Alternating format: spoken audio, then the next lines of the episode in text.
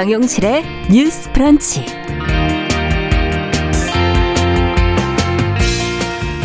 안녕하십니까 정용실입니다. 문재인 대통령이 어제 세개 부처 장관을 교체를 했습니다. 강경화 외교부 장관의 후임인 정의용 전 청와대 국가안보실장을 비롯해서 현 정부와 코드가 잘 맞는 인사들이 내정된 것으로 알려졌는데요. 자, 어떤 평가가 나오고 있는지 또 이번 개각이 안고 있는 문제, 과제는 무엇인지 함께 또 고민해 보도록 하겠습니다. 자, 목요일에는 동네 책방 코너를 또 많이 기다리시죠? 작은 서점주의 섬세한 안목으로 고른 책 이야기, 어, 그리고 또 유용한 정보를 담은 검색어 뉴스도 준비해 놓고 있습니다. 기대해 주시기 바랍니다. 1월 21일 목요일 정용실의 뉴스 브런치 문을 엽니다.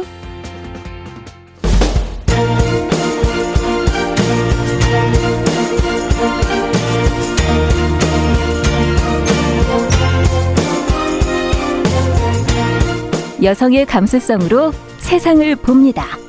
KBS 일라디오 정용실의 뉴스 브런치. 여러분의 의견을 기다립니다. 문자는 샵 9730으로 보내주세요. 짧은 문자 50원, 긴 문자 100원이 부과됩니다. KBS 모바일 콩, 유튜브를 통해서도 무료로 참여하실 수 있습니다. 네, 정영실의 뉴스 브런치는 항상 여러분들과 함께 프로그램 만들어가고 있습니다. 오늘도 많은 분들이 들어와서 인사 건네주셨는데요. 아카시즈님, 유성환님, 김현옥님, 이재원님 들어주셨고요. 유튜브로는 산속전원생활님, 써니스카이님, 금성무님, 박호범님, 네. 산속전원생활님 오랜만이신 것 같은데. 제가 이제는 이름을 다 외우겠네요. 예. 어, 유튜브로도 많은 분들이 들어와 주셨습니다. 감사합니다. 자, 첫 코너 뉴스픽으로 저희도 시작하죠. 같이 알고 계셔서 웃고 계셨어요, 두 분이. 더 공감 여성정치연구소의 송문희 박사님, 안녕하세요. 네, 안녕하세요. 네. 전혜연사 평론가 안녕하십니까? 네, 안녕하세요. 네. 아니 일전에 안부를 묻지 않으셨나요? 안산속 전원생활님 진짜 산속에서 살고 계신지 궁금해서 한번 여쭤보고 네. 싶었죠. 미무수아님 이런 분들 제가 다 외웁니다. 예. 오늘은 아직 안 들어오셨어요. 써니스카이님 들어오셨어요. 예. 예. 제가 하도 호명을 하다 보니까 근데 이렇게 계속 들어와 주시는 분들은 저희한테는 정말 친구 같은 분들이죠. 뭐 예. 자, 어제 뉴스도 또 중요한 뉴스들이 많이 올라왔어요. 하나씩 좀 보겠습니다. 외교부를 비롯한 세계부처 개각이 일단 있었고, 후임 장관으로 지금 내정된 인물들에 대한 또 이야기도 좀 해보고 싶고요. 어, 각 당에서는 지금 어떻게 반응들을 내놓고 있는지 좀 들어보죠. 전혜연 평론가께, 아, 송문희 박사님이 오늘은 좀 해주실까요? 네. 네. 네, 지금 부처 개각이 있었는데요.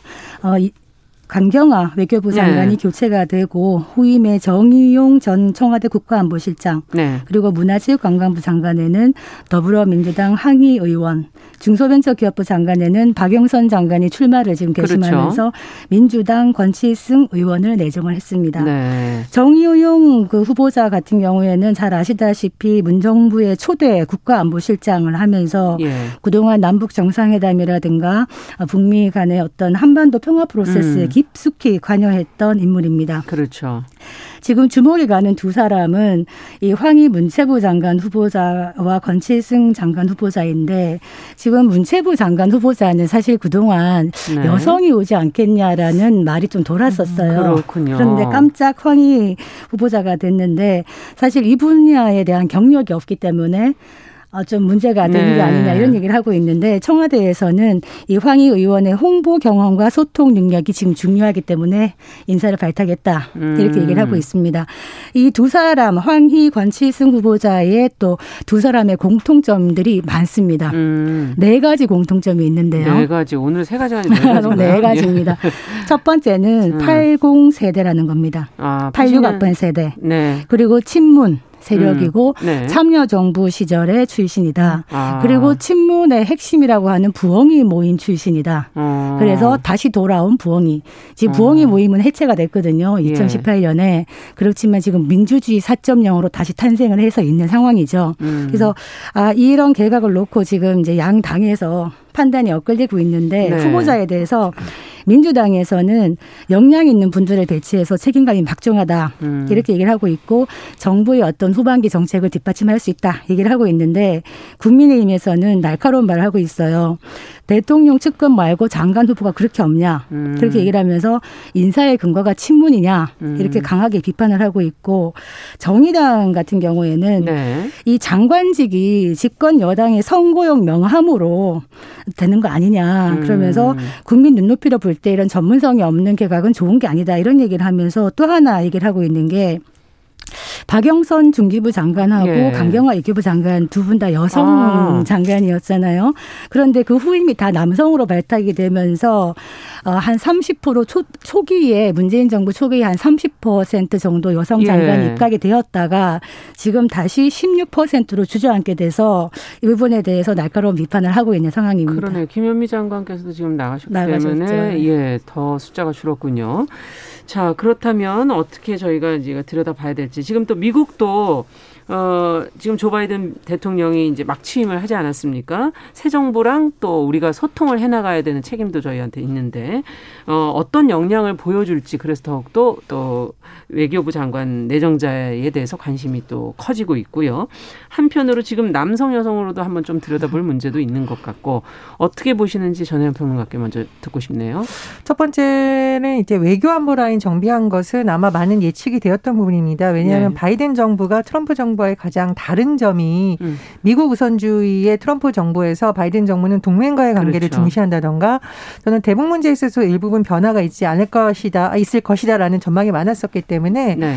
어, 그쪽 또 담당자들과 호흡을 맞출 새로운 관계자들을 어, 전진에 배치한 것으로 그렇죠. 보입니다. 특히 정의용 외교부 장관 후보자 같은 경우에는 초대 국가안보실장이에요. 현 예. 정부에 3년간 그또 재임을 하면서 남북 정상회담을 비롯한 여러 가지에 깊숙이 관여했고 중요한 것 문재인 대통령의 신년사라던가 신년 기자회견의 정말 핵심 키워드 중에 하나가 한반도 평화 프로세스입니다. 음. 네. 그런데 지금 하반기에 시간이 그렇게 많지 않아요. 그렇기 네. 때문에 북미 관계 뭐 여러 가지 한반도를 둘러싼 문제를 풀어가려면 굉장히 실무도 잘 알고 음. 문재인 정부의 어떤 철학도 이해하고 있고 중요한 것은 미국과의 소통도 좀 원활할 수 있는 음. 인물을 발탁하려는 노력을 많이 보였다고 보는데 정용 장관 후보자가 그런 여러 가지 관련 업무를 많이 했었고 네. 또 김영진 신임 2차관 국가안보실 2차장 같은 경우에도 바이든 부통령 시절에 청와대 외교비서관 등등을 했습니다. 또 외교부에서 음. 북미 국장을 했었기 때문에 그런 여러 가지가 고려된 것으로 보입니다. 네. 자, 두 번째 박사님께서 말씀하신 친문 중심 코드에 대해서는 평가가 조금 엇갈릴 수 있습니다. 네. 그래서 어, 국정 하반기에 대통령과 호흡을 잘 맞춰야 되기 때문에 철학을 오랫동안 같이 하고 이해한 사람을 배치한 것은 굉장히 뭐 어떤 효과가 있겠습니다만 문제는 뭐냐면 저는 이게 부엉이 모임이라는 말보다는 이제 수송 모임이 이런 것처럼 좀 음. 다양한 인물을 배치했으면 좋았을 것이라는 좀 아쉬움도 남길 수 있다라고 보고요. 네. 세 번째로 제가 정말 강조하고 싶은 건데 이 여성들을 발탁하는 것에 있어서 문재인 정부 초기에는 27.7%까지 올라갔었거든요. 예. 그래서 어, 문재인 대통령이 대선 기간 중에 남녀 동순회가 구성을 위해서 노력을 하겠다라는 의지를 보여줬었는데 오히려 지금 18명 중에 3명만 여성으로 지금 남아 있는 상황입니다. 자꾸 후퇴하는 모습이죠. 그렇죠. 유은혜 예. 교육부총리 이제 신임 이제 환경부 장관, 한정희 네. 장관 그리고 여가부 장관 이렇게 봤을 때 굉장히 아쉽다라고 좀 평가를 할 수밖에 없고요. 음. 특히 우리나라 지금 보면 사 서호남이란 말 들어보셨죠? 법조계에서 대법관 후보자 발탁할 때 서울대 50대 네. 남성 이것을 자꾸 깨자는 이유는 뭐냐면 이제 대법원이라는 곳이 소수와 약자를 위한 인권의 보루 역할을 해줘야 되기 때문이거든요. 예.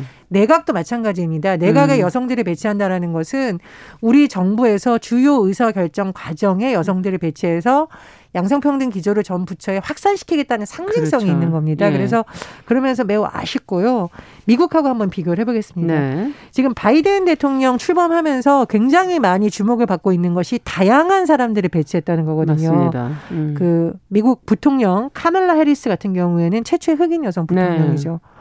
보라색 정장을 입고 나왔습니다. 네. 최근에 이 보라색이 상징하는 것이 여성, 소수자, 화합 이런 음. 의미거든요. 그래서 그런 의미를 좀 볼 필요가 있고 미국이 지금 여성 재무부 장관으로서 제닛 앨런 전 연방 준비제도 의장을 했었는데 미국의 재무부 장관은 전 세계가 주목하는 인물이라고 할 정도로 굉장히 큰 영향력이 예. 있습니다. 이런 점에서 지금 어, 문재인 정부 하반기가 좀 비교가 되는데 앞으로 추가 개각이 있다던가 뭐 음. 청와대 인선이 있다던가 주요 기관에서 인선을 할 때 여성 인재를 조금 더 발탁하는 노력을 보여줬으면 합니다. 네, 다양성은 참참 어디에서나 조직에서 참 중요한 게 아닐까 하는 그런 생각도 들고요. 자, 송 박사님께서는 또 어떻게 보십니까? 그 여성 인재 발탁에 관련해 가지고는 음. 사실 어떤 기울어진 어떤 사회의 균형점을 잡는 의미 그리고 아까 얘기했듯이 여성 인재를 발탁한다는 의미가 무엇이냐 사실은 음. 다양성을 존중하는 포용적인 사회로 간다는 그렇죠. 것이거든요. 더불어서 성인권 부분도 같이 논의를 할 수 있는 부분인데 지금 문재인 정부가 30%에서 시작을 해가지고 음. 단기적으로 남녀 동수 내각까지 가겠다라고 선언을 했었는데 네. 좀 멀게 느껴집니다. 이 음. 부분에 대해 서는 두 번째로 지금 이제 외교 이 부분에 저는 좀 집중해서 보고 있는데요. 네. 바이든 행정부가 새로 들어오면서 대북 정책이나 대중 정책을 어떻게 펼 것인가 쳐다보면 기존의 트럼프 행정부와는 많이 다를 것이다. 네. 일단 동맹을 중시하면서도 또 중국과 북한을 위협으로 인식을 하고 있으면서 여기에 대한 압박을 최대한 음. 올리겠다라는 기본 기조를 갖고 있어요. 음. 그렇다면은 한국 정부가 한반도 평화 프로세스의 기조를 계속 이어나가 나가는 데 있어서 새로운 바이든 정부와 어떻게 발을 맞춰갈 수 있을지 음. 이 부분에 대해서 좀 어려움은 예상된다. 이걸 네. 잘 풀어 나가야 되지 않겠나. 그리고 일본 문제 같은 경우도 있고 기존의 강경화 외교부 장관이 어떤 일본과의 문제라든가 북미 정상회담이라든가 이런 걸 할 때 외교부가 좀 존재감이 없다. 이런 음. 얘기를 많이 들어왔는데 이 이번 분야의 정의용 그 후보자 같은 경우에는 사실 전문가거든요. 네. 그래서 미국 측의 어떤 네트워킹이 많이 약하긴 합니다만 아까 말했던 그 김영진 그 음. 청와대 안보실 2차장이 이 사람이 바이든 인맥이 있기 때문에 이런 음. 부분을 좀 활용을 해서라도 계속적으로 네트워킹을 잘 해나가야 음. 되는 부분이다 이렇게 보여지고요. 네. 아까 부엉이 모임 뭐 친문 모임 얘기했는데 임기 하반기에 사실 국정 장악력이 많이 떨어질 수 있습니다. 네. 그리고 관료 사회도 많이 느슨해지기 때문에 말빨이 안 먹힌다 소위 음. 이런 얘기를 하는데 전문성보다는 국정 장악력을 높이겠다. 그래서 어, 국정 관리용 친인 내각을 할 수밖에 없는 청와대 음. 사정이 있지 않았겠나 생각은 드는데 음. 한편에서는 이런 식으로 가다 보면은 뭐 통합이나 협치 내각과는 점점 거리가 멀어진다 이런 생각은 듭니다. 저는 이제 정영애 여가부 장관 후보자가 청문회에서 약간 돌직구 발언을 많이 했습니다. 네.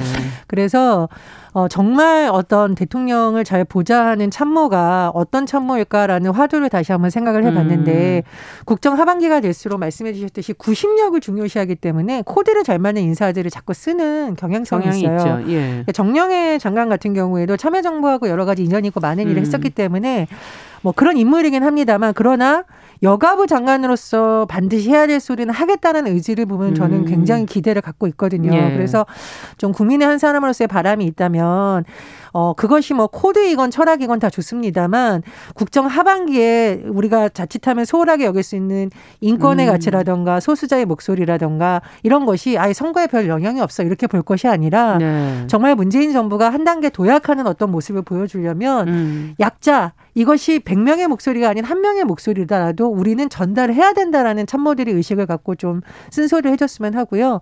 제가 이번 개각은 아니지만 지난번 개각에서 굉장히 유심인 부분이 행정안전부입니다. 네. 왜냐하면 행정안전부가 지역균형 발전이라던가 앞으로 다가올 백신 접종에 있어서 중요하죠. 지자체와 굉장히 음. 긴밀히 협조를 해야 되는 거거든요. 음. 그래서 전해철 장관도 이제 친문 핵심으로 꼽히는데 저는 그런 면에서 되어 있다고 보고요. 또 자치경찰제, 네. 검경 간에 다시 여러 가지 갖고 있는 과제를 또 해야 되는 것이 행정안전부입니다. 그래서 어, 전해철 장관이 또 제대로 해낼 수 있을지 그 음. 부분도 음. 앞으로 주목해야 될 대목이라고 봅니다. 그, 네. 뭐 어, 정치를 하면서 행정부를 어, 어떤 사람으로 채우느냐가 참 중요한데 척하면 착할 수 있는 일종의 음. 뭐 마음을 잘 알고 너무나 편하고 한때 같이 활동했던 사람들끼리 모이면 어, 편한 점은 있겠죠. 음. 그렇지만 아까 말했듯이 어, 잘못된 정책 방향으로 가고 있는 거를 인지하기 힘듭니다. 음. 그 속에 있 있다 보면은 그래서 권력을 향해서 쓴소리 내지는 올바른 소리를 용감하게 할 수 있는 사람들이 많아져야 건전해질 수 그렇죠. 있는데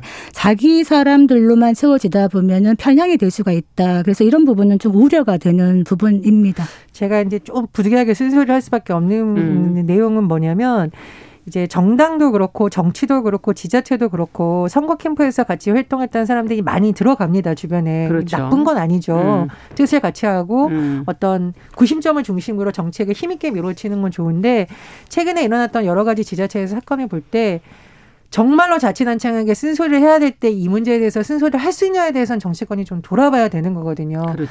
저는 특히 민주당의 경우에는 동지의식이 굉장히 강한 집단입니다. 왜냐하면 음.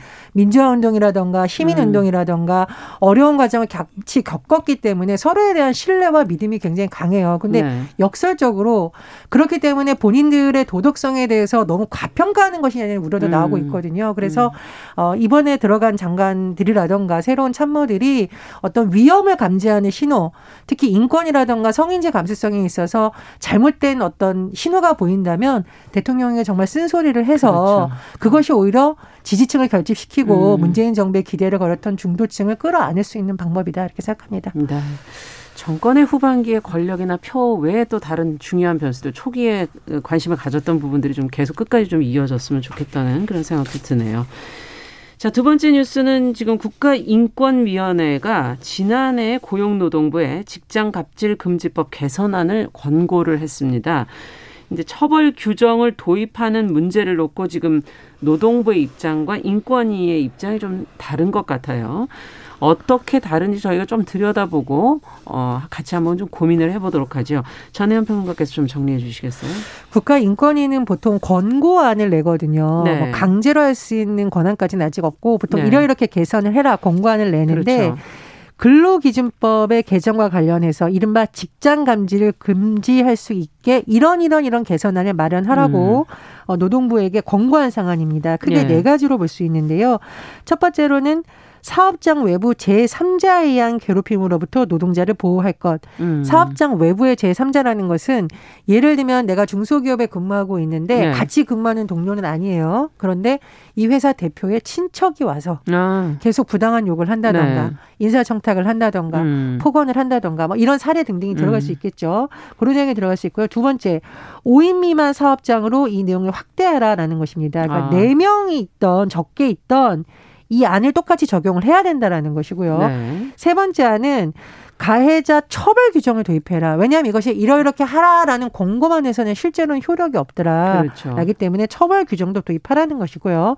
네 번째는 이 괴롭힘에 대한 예방 교육을 의무화해라입니다. 음, 음. 그래서 노동부가 이제 이 네 가지 안에 대해서 의견을 냈는데 네. 예방 교육 의무화는 뭐 당연히 수용할 수 그렇죠. 있다. 그런데 제가 말씀드린 첫 번째, 두 번째, 세 번째에 대해서는 인권위와 조금 다른 입장을 냈습니다. 어떻게 차이가 나는 겁니까? 일단은 이제 제3자 괴롭힘과 관련해서는 산업안전보건법을 개정을 하는 것을 추진하겠다. 그래서 사업주의 보호조치 대상을 현행 고객 응대 근로자에서 모든 근로자를 확대 추진하겠다고 했는데 네. 전 이건 인권위의 권고하고 조금 다른 생뚱맞은 내용이라고 생각을 아. 하고요. 왜냐하면 지금 인권위에서 공고한 내용은 사업장 외부 제3자를 얘기한 거고 노동부는 근로자의 범위를 확대하는 내용을 하고 있기 때문에 예. 가해자와 근로자의 범위에 대해서 서로 다른 인식을 지금 갖고 있는 것이죠. 음. 자, 그다음에 5인 미만 사업장 적용에 대해서는 음, 어떻게 봅니까? 중장기적으로 검토하겠다라는 내용을 아, 낸것 같아요. 시간적으로 이번에 아니고 미룬다 이런 얘기죠. 예, 뭐 연구 용역도 네. 하고 뭐 어떤 영향이 있는지 음. 뭐 종합적으로 고려하겠다라고 하는 거니까 일단 예. 유보적 입장인 거고 예. 처벌 규정 도입에 관해서는 이게 고의성을 입증할 수 있겠느냐. 우리가 왜 이제 뭐 어떤 처벌을 함에 있어서는 항상 뭐 고의성이라든가 증거라든가 이게 중요하잖아요. 그렇죠. 근데 고의성을 예. 입증할 수 있겠느냐. 오히려 아. 피해자 권리 규제가 어려워질 수도 있다라고 하고 있는데 글쎄요. 양쪽의 이견이 나오고 있는데 과연 어떤 것이 음. 정말로 이런 것을 금지할 수 있는 아닌지 좀 깊은 논의가 필요하지 않을까 싶습니다. 자, 지금 어, 보도가 나오는 내용으로는 이 네 가지 중에서 특히 이제 어, 이 입장이 다른 세 가지 사안 중에서 가해자 처벌 규정에 관한 부분을 주로 많이 다루고 있는데요. 이게 이제 중요하다 하는 그런 지적들이 나오고 있고 고용노동부가 왜 이것을 또 어, 도입을 하는 데 있어서 좀 미온적인 것일까?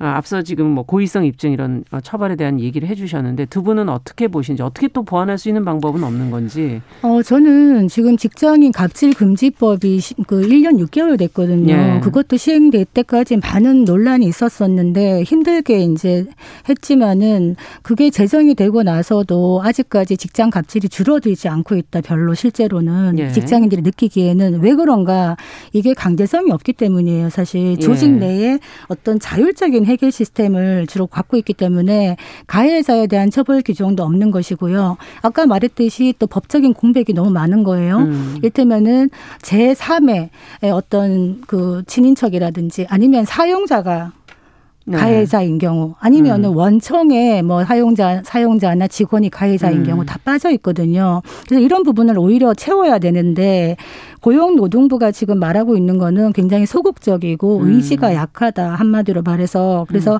직장인 갑질에 대한 근절 의지가 있는가 이 부분에 대해서 묻고 싶은데 우리가 직장 생활하면은 하루 종일 가 있는 데가 직장이거든요. 네. 일도 힘들겠지만은 사람 관계 힘들면 정말 지옥처럼 느껴지는 게 그렇죠. 바로 이게 직장 갑질입니다. 네. 그래서 2018년에 그 대형 병원 간호사가 소위 태움이라는 음. 그것 때문에 극단적인 선택을 했고 네. 아파트 경비원도 입주민의 어떤 갑질에 의해서 또 음. 극단적 선택을 하면서 도처에 지금 직장 갑질이 만연하고 있다. 예. 이 부분은 반드시 해결해야 된다. 그래서 직장 갑질 부분에서 지금 직장인 그 911이라는 그 직장 갑질 119라는 데가 있습니다. 네. 여기서 설문 조사를 해 봤더니 1000명을 대상으로요. 직장인의 34%는 여전히 갑질이 줄고 있지 않다. 음. 그러니까 그런데 더 큰 문제는 뭐냐. 누구, 누구에게 갑질을 하느냐. 네. 주로 보니까 비정규직, 음. 비사무직 그리고 음. 젊을수록 피해자 된다는 겁니다. 네. 한마디로 직장에서도 상대적 약자에게 갑질이 더 행해지고 있다는 것이거든요. 네. 그리고 이 어떤 형태냐 애매하게 이 사람을 왕따시킨다든지 음. 공개적으로 모욕을 준다든지 부당한 지시를 한다든지 너무나 다양한 행위 태양이 있습니다. 그래서 이 부분은 가해 행위를 특정화 시켜가지고 세분해서 처벌을 해야 되는 것이고 직장인 갑질에 대해서 뭐 예방 교육하는 건 당연한 전제인 예. 것이고요. 실제 되고 실효성 있는 어, 법을 만들어야 되는데 이거 고용노동부 이렇게 소극적이다 보니 정부에서 이건 할 수밖에 없겠구나 음. 이 생각이 듭니다 지금. 네. 어떻게 보십니까? 그 5인 미만 적용에 대해서 아마 뭐 여러 가지 뭐 중소기업이라던가 작은 네. 업체들이 우려를 뭐 반영을 하겠다라는 것으로 저는 해석을 하는데 거꾸로 괴롭힘을 당하는 입장에서는 작은 사업장에 있는 게 더 괴롭습니다. 네, 갈 데가 없죠. 다른 갈 데가 없어요. 곳이 없죠. 갈 데가 없어요. 네. 제가 현장에서 이제 접했던 사례를 조금 조심스럽게 말씀을 드리자면 이제 너무 괴롭히니까 이 여직원이 신고를 했는데 원래 이제 분리를 시켜야 됩니다. 가해자 피해자가. 그렇죠. 분리를 시킬 곳이 없어요. 직원이 음. 여덟 음. 명이고 같은 사무실을 써요. 그럼 이 사람을 위해서 별도의 사무실을 만든다던가 아니면 사무실을 나와서 일을 해야 되는데 작은 사업장이다 보니까 무슨 원격 시스템이 된 것도 아니고 그래서 조사가 진행되는 내내 같은 사무실에서 지내야 되는데 동료들 사이에서 은근한 따돌림이 시작이 되는 그랬겠죠. 거죠. 정말 네. 지옥 같은 생활이거든요. 그래서 이것은 너무 업주의 입장에서만 볼 것이 아니라 피해자 입장에서 한번 돌아봐야 된다는 생각이 들고요. 두 번째 저는 이 제3자의 괴롭힘에 대해서는 정말 깊은 성찰과 논의가 음. 필요하다고 생각이 드는 것이 제가 현장에서 일하면서 정말 너무 기가 막힌 사례를 많이 봤었는데 가해자가 영향력이 강한 사람인 경우에는 피해자로 둔갑이 되는 사례도 봤습니다. 왜냐하면 주변에 인맥이 많다 보니 본인이 피해자인 것처럼 거짓말을 해서 여론을 형성시키는 이런 거 이건 굉장히 문제가 되거든요. 어. 이것을 근데 처벌하기도 애매한 거예요. 그렇죠. 왜냐하면 예를 들면 이 사람이 굉장히 지역에서 영향력이 있는 가해자예요.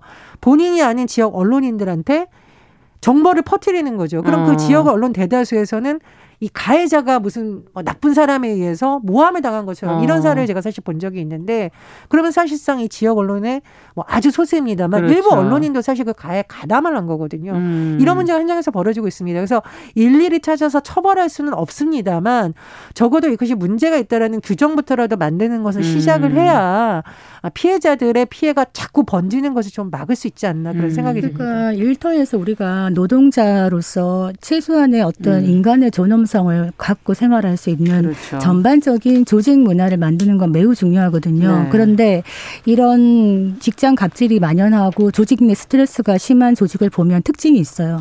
조직 내에서 너무 업무 강도가 강하다던가 음. 좀 스트레스가 심한 조직일수록 그 중에 한 구성원을 공동의 적으로 삼아서 왕따를 시키면서 하는 경우가 많거든요. 음. 그래서 이런 부분은 공동의 노력이 필요한데 그 중에서 이제 이런 어떤 직장 갑질이 나타났다 그러면은 지체 없는 조사를 일단 해야 되고 음. 사용자가 그렇죠. 그리고 피해자를 보호하는 조치를 즉시 음. 어떤 조치를 해야 되는데 이런 걸 하지 않았을 때는 처벌한다는 조항은 반드시 들어가야 된다. 음. 제가 아까 태움 얘기했습니다만 태움의 뜻이 뭐냐? 영혼이 제가 될 때까지 태운다는 거예요. 네. 이렇게 잔인한 직장 갑질은 없어져야 됩니다. 네. 자, 앞으로 좀 개선이 되기를 바라보면서 어, 직장 내 집 단 따돌림, 괴롭힘 이런 문제들을 어, 관심을 좀 계속 가져야 될 것 같습니다. 어, 저희가 시간이 거의 다 됐네요. 예. 하나 더 전해드리려고 그랬는데 안 되겠는데. 오늘 많은 분들이 또 어, 들으시면서 또 참여를 해주셨어요. 본인도 열심히 듣고 계신데 맨날 이제 호명하는 사람들만 오면 늦게 들어오신 분들이 좀 계셔가지고 제가 차분히 내용을 어, 보면서 관련 있는 내용이 있을 때 또 호명을 하도록 하겠습니다. 감사드립니다. 자 오늘 두 분 얘기 여기까지 듣겠습니다. 뉴스픽 전혜연 평론가 더 공감 여성정치연구소 송문희 박사 두 분 수고하셨습니다. 감사합니다. 감사합니다. 정용실의 뉴스 브런치 듣고 계신 지금 시각 10시 31분 향해 가고 있고요. 라디오 정보센터 뉴스 듣겠습니다.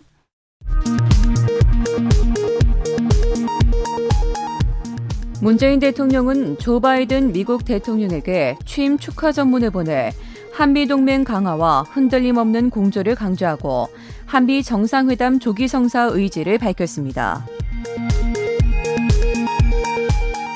미국 제46대 대통령에 취임한 조 바이든 대통령이 취임 첫 행보로 마스크 착용 의무와 파리 기후협약 복귀 등 행정명령을 발동하며 트럼프 정책 뒤집기에 나섰습니다.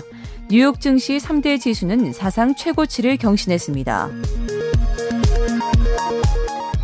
국내 코로나19 신규 확진자가 401명 확인돼 이틀째 400명대로 나타났습니다.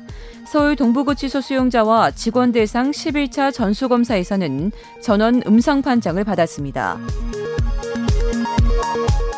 정세균 국무총리가 정부 방역 기준을 따르느라 손해를 입은 자영업자와 소상공인을 위해 손실 보상을 제도화하는 방안을 검토해야 한다고 강조했습니다. 문재인 대통령은 오늘 오전 김진욱 고위공직자 범죄수사처 초대처장에게 임명장을 수여합니다. 공수처는 오늘 공식 출범합니다.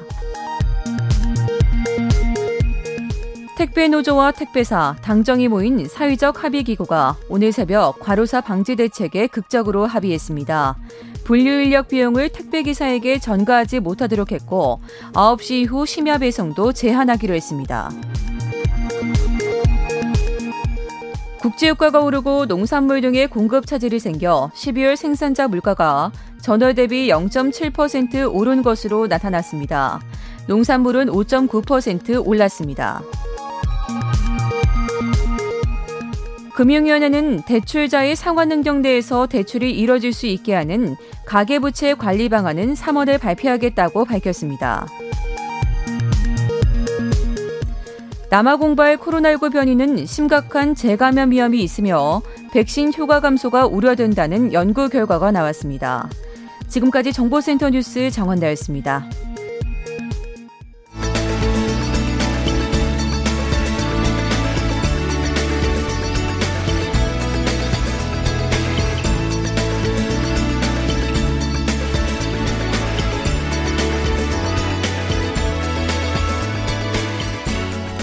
세상을 보는 따뜻한 시선. KBS 일라디오 정용실의 뉴스 브런치. 매일 아침 10시 5분 여러분과 함께합니다. 네, 정용실의 뉴스 브런치 듣고 계신 지금 시각 10시 34분 향해 가고 있습니다.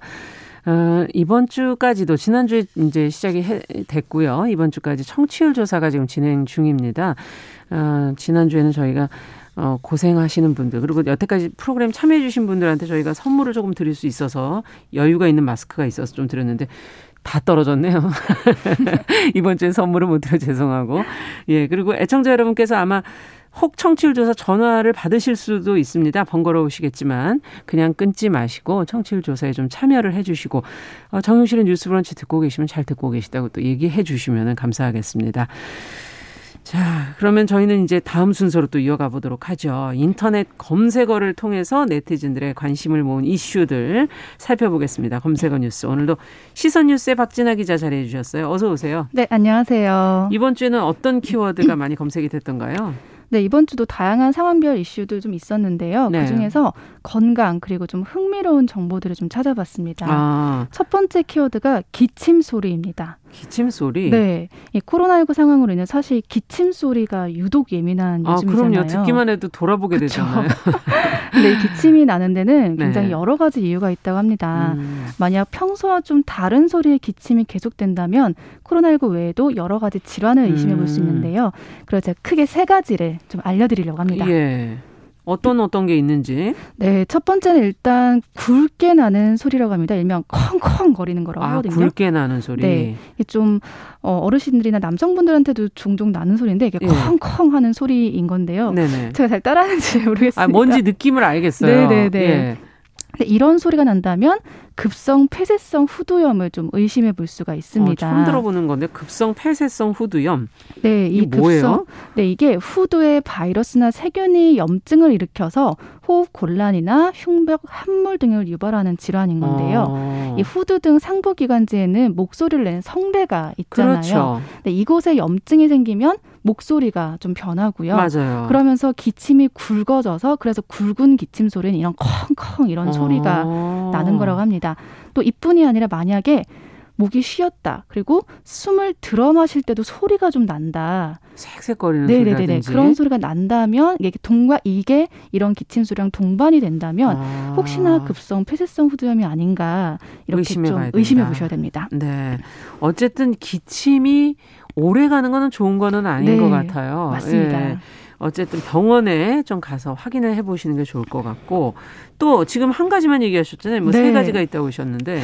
네, 또 이게 기침할 때 휘파람 소리나 약간 바람 새는 소리인 것 같은 씩씩하는 소리가 나는 아, 경우들이 있습니다. 네. 네, 잘 생각해 보시면 진짜 기침마다 소리가 조금 다르거든요. 음. 근데 이런 씩씩하는 바람 새는 소리가 좀 기침에서 같이 난다면 네. 이런 경우는 천식을 좀 의심해 볼 수가 있습니다. 천식. 네, 천식은 기관지 알레르기 염증 반응에 의해 발생하는 질환인데 숨쉬기 어려운 증상과 함께 심한 가래 또 어. 흉통을 동반합니다. 그렇군요. 그러니까 이 바람 새는 소리가 즉 폐속까지 침투한 염증이 원인일 수 있어서 나는 소리라고 할 수 있는 어, 건데요. 어, 위험하네요. 네. 네. 이 폐속 기관지가 염증에 의해서 예민해지고 좁아지면 숨을 잘 못 쉬게 되잖아요. 음. 그렇기 때문에 이렇게 바람 새는 것처럼 이런 소리들이 나는 겁니다. 음. 또 천식인경을 하면 바람 새는 소리 외에도 이 좁아진 기관지를 몸에서 넓히기 위해서 한 번 기침을 시작하면 끝나는 게 아니라 계속 넓히려고 아. 기침을 반복적으로 한다고 합니다. 그래서 이런 증상이 또 역시 동반된다면 혹시나 천식이 아닐까. 맞아요. 그리고 또 일찍이 아침 일찍 새벽이라든가 뭐 밤 이럴 때도 네. 천식이신 분들 기침 많이 하시는 것 같은데 맞습니다. 예, 시간대도 또좀 네. 관계가 있지 않을까 하는 생각도 들고. 네. 또 하나 더 있다고 그러셨잖아요. 네, 흔히 음. 우리가 또 마른 기침이라는 말 많이 하시잖아요. 마른 기침. 네, 뭐 가래나 이물질이나 이런 거 섞이지 않고 그냥 음. 애취하거나 막 콜콜 하는 그런 기침을 마른 기침이라고 흔히 말하는데 네. 이것도 역시 좀 지속된다면 역류성 식도염이나 후비로 증후군을 좀 의심해 볼 수 있습니다. 어. 이 역류성 식도염은 역류한 위산이 우리 식도까지 이렇게 역류해서 올라오는 거죠. 네네. 그래서 가슴 쓰림이나 가슴 통증 등을 일으킬 수 있는 그런 질환인데 음. 이 위산 올라온 역으로 올라온 위산이 음. 목이나 인후두 그러니까 인후두가 입 천장하고 식도 사이를 아, 인후두라고 예. 합니다. 네, 거기까지 닿으면 이제 이게 닿으면 기침이 마른 기침이 유발이 되는 거죠. 어. 네, 그렇고요. 또 호비로 증후군 같은 경우는 특별한 원인이 없이 코나 부비동 부비동은 코 주변에 이렇게 만져보시면 예. 얼굴뼈가 있습니다. 맞아요. 이 사이에 공간들이 있는데 여기에서 만들어지는 이 정맥이라는 게 음. 인두에 고이거나 그러니까 인두는 입 안과 식도 사이에 위치한 공기나 음식물이 들어가는 통과하는 통로라고 해요. 예. 이 정맥이 여기에 고이거나 넘어가는 느낌이 나는 질환인데요. 어, 그렇군요. 네, 목에 고인 점맥으로 인해서 마른 기침이 나오고 또 이물감 그런 걸 뱉어내는 증상 등이 나타나기 때문에 혹시나 이런 소리가 난다면 이것도 의심 해 볼 수 있습니다. 음, 네. 기침도 정말 가만히 보니까 잘 보셔야 되겠어요. 네. 종류가 다, 다양해서 그것에 따라 질환이 다른 것이니까 맞습니다. 소리도 유념해서 좀 들어보시고 관찰을 하셔야 되겠다. 네. 자, 지금 얘기하는 동안에 KBS 뉴스 속보가 들어왔는데 잠시 전해드리겠습니다. 박사방의 2인자인 부탁 강훈이 1심서 어, 1심에서 지금 징역 15년을 지금 선고받았다는 얘기 전해드립니다. 속보가 들어왔습니다. 자, 그럼 우리는 또 다음 뉴스로 또 가보도록 하죠. 어떤 키워드가 또 있었는지. 네, 다음도 생활 정보 관련인데요. 네. 칫솔 관리법입니다. 제가 오늘 건강 관련한 키워드를 가지고 왔잖아요. 네, 네. 보통 칫솔은 화장실에 두거나 음. 뭐 외출할 때 이렇게 캡을 씌워서 가방에 넣고 다니거나 그렇죠. 회사에서는 이제 자기 책상이나 이런 데 이렇게 두시잖아요. 보통 두죠. 그렇죠. 네. 근데 이게 그렇게 그냥 그냥 두시면 좀 세균이 많이 번식할 수가 있습니다. 음. 이 칫솔물 자체에 각종 세균이 번식하기 굉장히 좋은 환경이라고 하거든요. 아. 그래서 이왕이면 올바르게 관리하는 방법이 뭐가 있을까 좀 알아봤는데요. 예. 첫 번째는 가장 기본적인 거 양치 후에 칫솔을 반드시 잘 헹궈줘야 됩니다. 깨끗하게. 네. 음. 그러니까 양치 후에 칫솔을 물에 이렇게 대충 훅 하고 이렇게 팅팅팅 떨어서 네, 그쵸, 하는 그쵸. 경우가 많은데 이 칫솔은 반드시 흐르는 물에 또 손을 당연히 닦아야겠죠. 예. 흐르는 물에 손가락으로 잘 문질러서 헹궈줘야지만 음. 세균이 다 없어지고요. 입안에는 무려 700종이나 되는 세균이 있다고 해요. 네. 그래서 치아를 닦는 칫솔에도 이 세균이 묻기 때문에 그렇겠죠. 그렇게 네, 헹궈 주셔야 되고요. 또 많은 분들이 착각하는 게 아니, 칫솔에 치약을 짜서 이렇게 하면 금칫솔도 깨끗해진 거 아니냐 음, 음. 이렇게 생각하시는데요. 치약에는 세균을 없애주는 효능이 있는 게 아니라고 합니다. 아. 그러니까 치약에는 보통 이 치아 표면에 있는 이물질을 제거하고 그러니까 치석 같은 거 안 끼게 네 치아를 하얗게 해준 연마제가 주성분인 연마제. 거지 이게 세균을 없애주는 효능은 아니기 때문에 반드시 음. 잘 세척해야 한다고 합니다. 아니 근데 그럼 어떻게 해야 된다는 얘기예요? 네, 씻, 씻, 잘 씻고 어디다 두라는 건가요? 네, 중요한 게 잘 씻고 잘 말리는 바로 잘 말리는 네 여기가 바로 포인트인데요. 잘 말려야지만 세균 증식이 잘 안 된다고 음. 합니다. 그러니까 그 작업이 정말 중요한데 특히 외출할 때 들고 다니는 휴대용 칫솔 같은 네, 네. 경우가 닦은 후에 바로 칫솔물 커버를 딱 끼우잖아요. 네. 이게 너무너무 세균 증식이 잘 될 수 있는 와, 환경 중에 하나라고 그 얘를 어떻게 어디서 말려야 되나 바뀐데. 그렇죠. 이 칫솔이 예. 그렇게 하면은 10배에서 많게는 10, 100배까지도 세균이 증식한다고 합니다. 야. 그러니까 가능하다면 회사나 네. 칫솔물 커버를 씌울 때도 어느 정도는 좀 말린 다음에 그렇군요. 이렇게 하시는 게 좋고요. 사실 이거는 실천하기 쉽지는 않으실 텐데 예, 예. 집에서도 화장실에 많이 보관하시잖아요. 네. 근데 화장실은 물이 많기 때문에 세균이 많이 정식 증식할 수가 있고요. 아. 또 공, 공기 순환이 안 되는 화장실 같은 경우는 거의 대부분 그렇죠. 네, 더 훨씬 심합니다. 그래서 이것도 가능하다면 칫솔을 화장실 안보다는 음. 방이나 좀 이렇게 마를 수 있는 공간에 두시는 게 칫솔을 좀 안전하게 네, 보관하실 수 있는 방법입니다. 요즘에 그래서 칫솔을 따로 소독하는 그런 뭐 기계를 네. 쓰시는 분들도 계시던데 맞습니다. 노력이 필요하군요. 아 그리고 하나가 음. 만약에 어쩔 수 없이 화장실에 놔야 된다라고 네. 하면요, 꼭 변기 커버라도 좀 덮어주세요. 어. 변기를 커버를 덮지 않고 있으면 그 네. 자체에서 변기에서 굉장히 많은 세균들이 나온다고 합니다. 어. 그래서 변기 커버를 닫는 것만 해도 화장실 안에 세균이 굉장히 많이 줄일 수 있는 방법이라고 그거는 합니다. 평소 습관을 좀 네. 들이셔야 되겠네요. 네. 예. 마지막 키워드도 살펴보죠. 네, 마지막은 좀 흥미로운 정보를 가지고 네. 왔는데요. 세계의 좀 독특한 법입니다. 음. 미국 먼저 미국 플로리다주로 좀 가볼게요. 이 미국 플로리다주에서는요 방귀도 함부로 끼면 안 된다고 합니다. 이 방귀 금지법이 시행 중인 건데 네. 이게 항상 그런 건 아니고요. 매주 목요일 오후 6시부터 자정까지 공공장소에서 방귀 끼는 것을 금지하고 있습니다. 네. 이게 타인의 불쾌감을 주고 공기를 오염시키기 때문에 만들어진 법으로요. 일주일에 하루쯤은 플로리다주에 있다면 반드시 참으셔야 됩니다. 아, 요일을 목요일로 정한 이유는 뭐예요? 네, 그것도 한번 다시 알아보겠습니다. 또 이제 베네수엘라로 한번 가보겠습니다. 네. 베네수엘라는 숨을 쉬려면 또 세금을 내야 된다고 해요. 숨을 쉬는 것도. 네, 근데 어디서 바로 볼리바르 국제공항에서 그렇다고 어, 합니다. 이게 지난 2014년에 공항을 이용하는 승객들에게 숨쉬는 비용으로 20달러의 세금을 음. 이제 받기 시작했는데요. 그러니까 일명 호흡세라고 부릅니다. 호흡세. 네. 네, 그러니까 이게 오염 물질을 배제하고 신선한 산소를 내보내기 위해서 음. 건강을 위해서 이렇게 음. 하겠다 해서 이런 세금을 보낸다고 합니다. 네, 아, 오늘 여기까지 듣도록 하죠. 네. 정말 생각하지 못한 법안들이 많은데, 네. 예. 자, 재밌는 뉴스까지 끝으로 전해주셨습니다. 뭐, 여행을 못 가는 대신에 이런 얘기 들으니까 기분은 좋네요. 네, 감사합니다. 자, 다음 주도 기대하고요. 어, 네티즌들의 관심을 모은 검색어 뉴스, 시선 뉴스의 박진아 기자와 함께 했습니다. 감사합니다. 네, 감사합니다.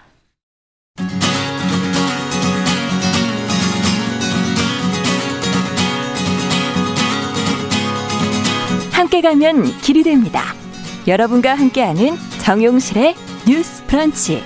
월요일부터 금요일까지 방송됩니다.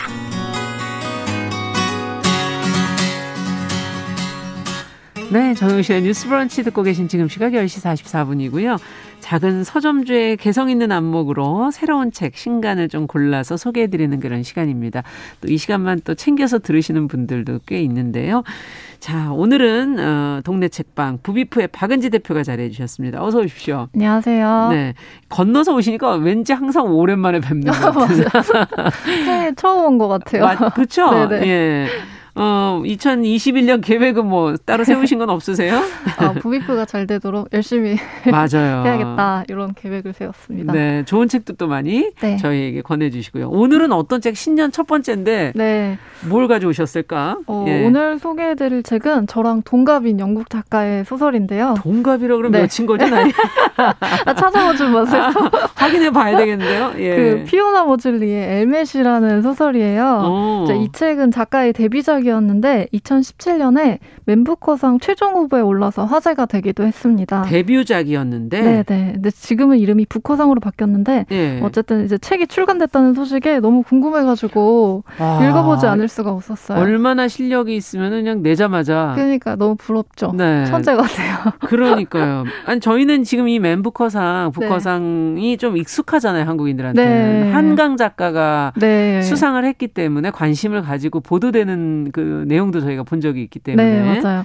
그 우리나라에서 2016년에 한강 작가가 채식주의자로 요 상을 받아가지고 그때 난리가 났었잖아요. 맞아요. 근데 피오나 모즐리가 바로 그 이듬해에 29의 아. 나이로 엘리 스미스, 뭐 조지 손더스 같은 거장들과 함께 이 최종 후보 6인에 올라서 또 주목을 받았습니다. 29의 나이에? 네. 아니 이 데뷔작을 좀 천천히 쓰는 경우도 있잖아요. 근데 심지어 무슨 박사학위를 준비하면서 논문을 쓰면서 이 소설을 썼대요. 아 논문 쓰면서 네. 힘드니까 그냥 소설을 좀 써본 거예요? 정말 평생을 여기다 바, 어, 바치는 분들도 많은데. 그러니까요. 예. 아 그럼 나이가 얼마 안 됐군요. 네. 네. 아니 그러면 두 분 다 박은지 대표도 젊으시군요. 아 아니요. 요게 2017년에 29이었으니까 지금 예. 이제 뭐 30대시겠죠. 그렇겠네요. 수상은 그러면 결국은 최종 수상 6인에 올랐는데 어떻게 됐어요? 네, 최종 누가 됐어요? 수상은 그 바르도의 링컨을 쓴 조지 손더스에게 돌아갔는데 아. 이 첫 소설로 최종 후보에 오른 것만으로도 너무 대단하죠. 그렇죠, 그렇죠. 네, 뭐 신인 개그맨이 유재석 씨, 김숙 씨 같은 분들이랑 같이 연예대상 후보에 오른 그런 느낌이지 않았을까? 그죠, 흔한 네. 일이 아니죠.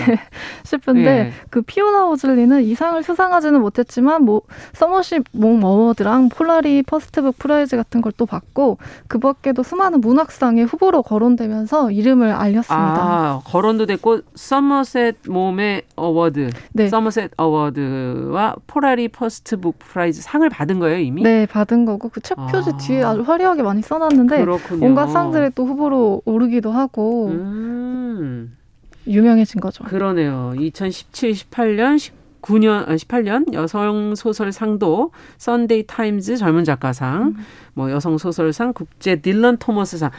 야, 많은 상을 받았네요. 예. 그건 아마 후보에 오른 걸 거예요. 아, 그러니까 네네. 예, 자세히 잘 봐야 되겠습니다. 네.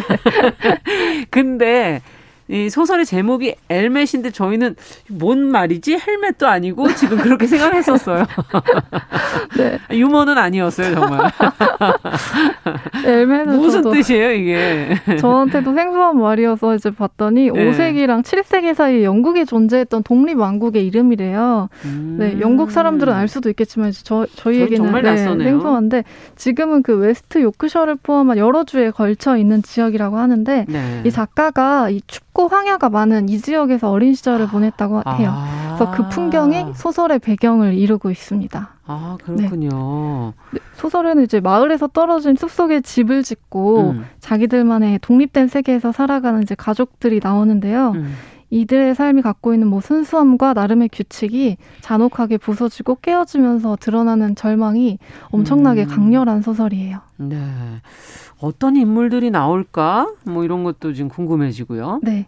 등장인물로는 이제 무쇠팔에 무쇠다리를 갖고 있는 굉장히 강한 아버지가 나오고요. 음. 또 아버지를 닮아서 역시 강인한 딸 캐시라는 인물이 나옵니다. 아. 그리고 또 마지막으로 상대적으로 가냘프고 섬세한 아들인 데니얼이 등장을 해요. 네. 근데 이 가족이 지금 우리 사회의 보편적인 기준으로만 보면 좀 특이하게 느껴지실 수도 있어요. 그러네요. 딸이 음. 강하고 아들이 섬세하고 음. 아버지는 무쇠팔 무쇠다리. 뭐 이건 로봇 아니에요. 네. 근데 어떤 점이 특이하다는 건지 조금 더 네. 들여다봐야 될 것 같아. 이런 그냥 그냥 천편일률적인 얘기를 저희가 네. 할 수는 없는 거고. 네, 예. 아이들은 이제 우리나라로 치면 중학교에 다녀야 할 나이예요. 15, 아, 14살. 어리군요. 네, 그런 나이인데 학교를 일단 다니지를 않고 네. 숲속에서 아이 어린 아이들처럼 뛰어놀기도 하고 음. 집안을 돌보기도 하고요. 음. 아버지의 허락하에서 집에서 담근 사과수를 같이 마시고 담배를 말아서 피우기도 해요. 아. 또 소설 속 아버지는 아이들한테 숲에 대해서 알려주는데 나무도 하나하나 어떤 나무인지도 이야기를 해주고요. 예. 사냥을 할 때는 동물들의 고통을 최소화하는 방식을 지키는 그 모습을 보여줘요. 네. 이런 거에서는 그 영화 아바타에 나오는 나비족 생각나기도 어, 하고 그러네요. 인디언의 삶의 방식이 떠오르기도 자연과 합니다. 자연과 뭔가 공존하려는 네. 그런 어떤 삶의 방식, 자연 속에서 살아가는 모습이 음. 좀 인상적이다 이런 생각이 드네요. 네. 아무래도 우리가 살아가는 모습하고는 많이 다르네요. 네, 이제 문명보다는 자연에 가까운 삶인데 음. 되게 재밌는 게 아들인 데니얼이 작은 배꼽 뒤에 꽉 끼는 바지 같은 거를 음. 입기도 해요. 너무 산속 생활하고 안 어울리는 거 아닙니까? 그 14살 남자아이가 이런 네. 차림으로 이제 학교에 갔다고 생각해 보면 아. 우리 사회에서는 엄청 주목을 받거나 뭐 놀림을 받던 그렇죠. 할 텐데 이 데니얼이 사는 숲속 세계에는 누나와 아버지가 전부거든요. 음. 그 세계에는 어떤 고정관념이나 편견도 없었기 때문에 데니얼은 자기 차림새가 근처에 사는 다른 남자들을 하고는 좀 다르다 이거를 알지를 못해요. 어. 근데 또 반대로 딸인 캐시는 남자 아이들보다 강한 힘과 용기를 가지고 있는데 음. 데니얼은 얌전히 앉아서 책 읽는 거 좋아하고 집안을 꾸미고 이런 걸 좋아해요. 다 자기 적성이 있죠. 네. 뭐. 근데 예. 캐시는 숲을 헤매고 여우구를 관찰하는 걸 더 좋아하고 어. 동생을 괴롭히는 남자애들 서너 명을 막 혼자서 쓰러뜨리기도 해요. 예. 네. 대단한 누나네요. 이렇게 소설 속 인물들이 남성성과 여성성에 갇히지 않고 있는 그대로 자기 자신으로 음. 드러나는데요. 문명과 거리를 두고서 자연과 닮은 방식으로 살아가는 이 사람들이 남성성과 여성성이 허물어진 모습으로 다가오는 게 좀 통쾌하기도 합니다. 그게 자연스러운 것이 아닐까 하는 그런 생각도 들기도 네, 하고 맞아요. 자연의 모습과 비슷한 것이 네. 아닐까 하는 그런 생각도 들기도 하고 어떤 모습이든 그거는 그냥 편안하면 되는 것이 네. 아닐까 하는 생각도 들. 아버지는 그럼 어떤 분이세요? 네, 이 아버지는 진짜 강한 몸을 갖고 있는 사람이에요. 예. 키도 엄청나게 거구에 예. 주먹도 사람 얼굴만 하고 이런 사람인데 음. 그 몸을 이용해서 사람들을 돕기도 하고 돈을 벌기도 해요.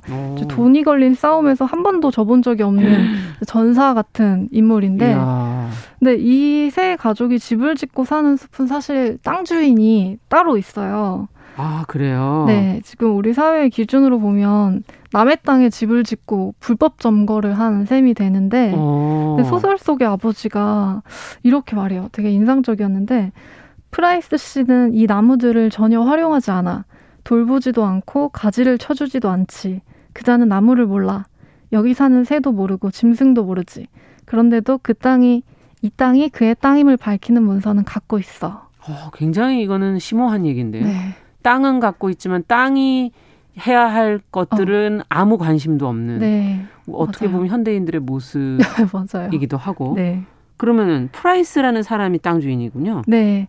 프라이스는 이 지역 일대 거의 대부분의 땅과 뭐 농장과 집을 소유한 아. 그런 땅 부자 뭐 지주인데요. 지주 지주. 네. 예. 소설 속 아버지는 그 살아 숨쉬는 땅을 사람이 종이 한 장에다가 담을 수 있다는 거를 전혀 음. 이해하지 못하는 사람이에요. 그래서 어떤 한 사람이 프라이스 같은 사람이 자연의 일부인 땅을 자기 마음대로 쓰거나 다른 사람의 접근을 아예 막을 수도 있다는 거를 이해를 못하는 건데요. 음. 말씀하신 것처럼 아 어쩌면 그게 정말 자연스럽고 상식적인 생각일 수도 있겠다 그런 생각이 들더라고요. 네. 그래서 이렇게 캐시와 데니얼과 아버지가 일반적인 사회의 규범과는 다른 삶을 살고 있기 때문에 책을 읽다 보면 익숙한 시대적 규범이나 규칙이 배제된 시선으로 이야기를 따라가게 됩니다. 아.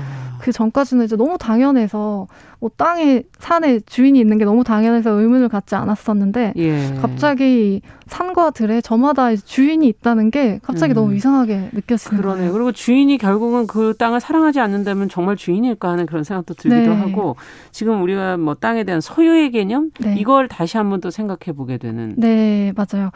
소유에 대한 것뿐만 아니라 앞에서 말씀드렸던 것처럼 남성성이나 여성성에 대해서도 그렇고 소설 전체가 그동안 익숙하게 알던 세계를 완전히 새롭게 보도록 하더라고요. 음. 이 소설에서는 프라이스를 포함한 지주들이 사회적 약자들을 점점 더 가난하게 만들고 착취하는 장면도 그려지는데요. 네. 어, 이제 캐시 데니얼 아버지 요 가족이 사람들을 규합해서 대항하고 어느 정도 성과를 내기도 해요. 음. 근데 결말을 향해 가면서는 그들이 사는 숲속 세계가 아니라 우리가 사는 이 세계에 음. 얼마나 많은 불합리와 모순과 폭력들이 있는지 잔혹하게 보여줍니다. 음. 그래서 좀 피가 나오거나 잔인한 거못 보시면 뒷부분에 네, 좀 네. 힘드시군요. 이 책이 힘드실 수도 있을 것 같은데 네. 어, 결말 부분은 진짜 엄청나게 강렬해서 순식간에 아, 아유, 또 궁금하게 만드시네. 시간이 다 돼서 끝으로 한 말씀 정리를 해주신다면 엘멧. 어, 오늘 소개해드린 책은 이제 따뜻하고 감동적인 이야기는 아니지만, 음. 어, 그동안 보던 시선이 아니라 다른 시선으로 세상을 보는데 좀 도움이 아. 많이 되실 것 같습니다. 자연을 한번, 지금 딱 어울리는 것 같아요. 코로나19 네. 상황에서 한번 자연을 되돌아보는 그런 시간이 됐으면 좋겠습니다. 어, 피오나 모즐리의 소설 엘멧, 부비프의 박은지 대표와 함께 읽어봤습니다. 말씀 잘 들었습니다. 고맙습니다. 네, 정용실의 뉴스 브런치 목요일 순서도 같이 여기서 인사드리도록 하겠습니다. 저는 내일 오전 10시 5분에 다시 뵙겠습니다. 감사합니다.